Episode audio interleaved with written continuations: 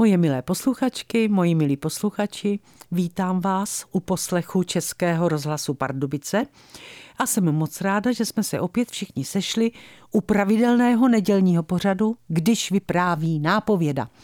Dnešní vypravování vaší nápovědy se jmenuje Už mě zase diskriminují. Když mi bylo 25, byla jsem poslední ze třídy, kdo ještě neměl dítě. Za pár měsíců jsem černou ovcí přestala být.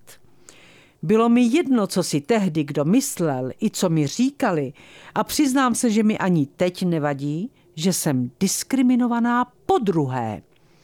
Syn se mi narodil v 25, dcera ve 33. Oba mají partnery a nemají děti. Takže nemám vnuky. Nevadí mi to, což mi ženy nevěří. Když mi bylo 25, muži na rozdíl od žen neřešili, že ještě nemám dítě. Stejně jako dneska neřeší, že ještě nemám vnoučata a ženy v mém věku, které stejně jako já nemají také vnoučata, to také neřeší. Maximálně konstatujeme, že je to život našich dětí a ať si naše děti žijí, jak chtějí, hlavně, že jsou spokojené a moje dvě děti spokojené jsou. Ale s ostatními ženami je to horší.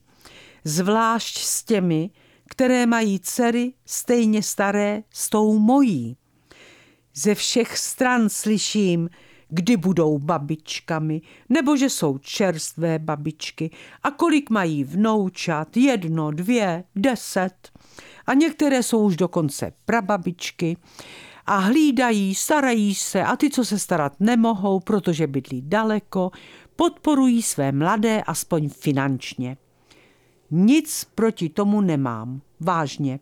Vyposlechnu je, zeptám se, mám radost s nimi, ale proč oni své šťastné svěřování po každé končí otázkou a co tvoje děti, máš už vnuky? Nemám, odpovídám. A nevadí mi to, dodávám.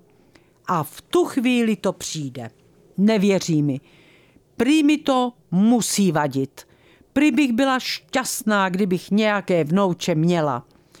Marně jim vysvětluju, že mi je to opravdu jedno, že mám plno práce, pořád ještě pracuju, píšu.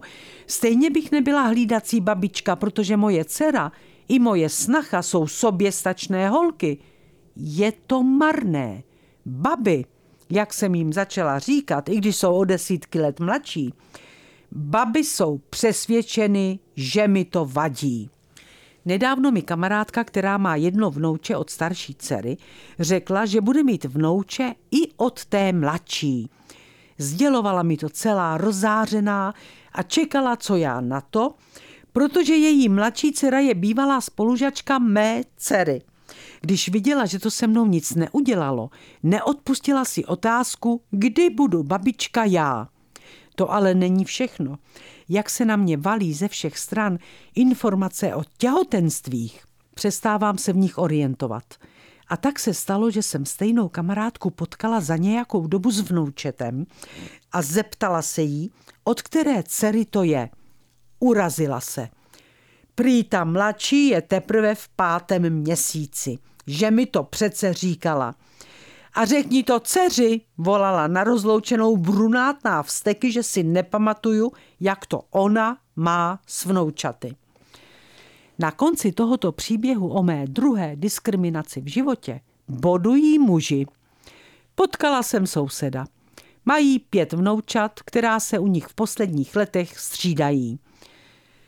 Vy se máte nejlíp, řekl mi, když se ženou doprovázeli dvě vnoučata od dcery k jednomu autu a ze druhého auta přibíhali tři vnoučata od syna. Proč myslíte? zeptala jsem se překvapeně. Žádné vnouče, máte klid. Co já bych za to dal? Jste šťastná žena. Pobavil mě. Tohle mě totiž nikdy nenapadlo tak to, abych si to svoje štěstí začala rychle užívat. Víte přece, co se říká. Kdo si počká, ten se dočká. A protože já si počkala, tak se možná už brzy i dočkám. A to je pro dnešek všechno. Moje milé posluchačky, moji milí posluchači, opatrujte se a hlavně nezapomeňte za týden v neděli zase poslouchat vaší nápovědu, která se na vás už teď moc těší. Vše dobré vám přeje vaše Irena Fuchsová.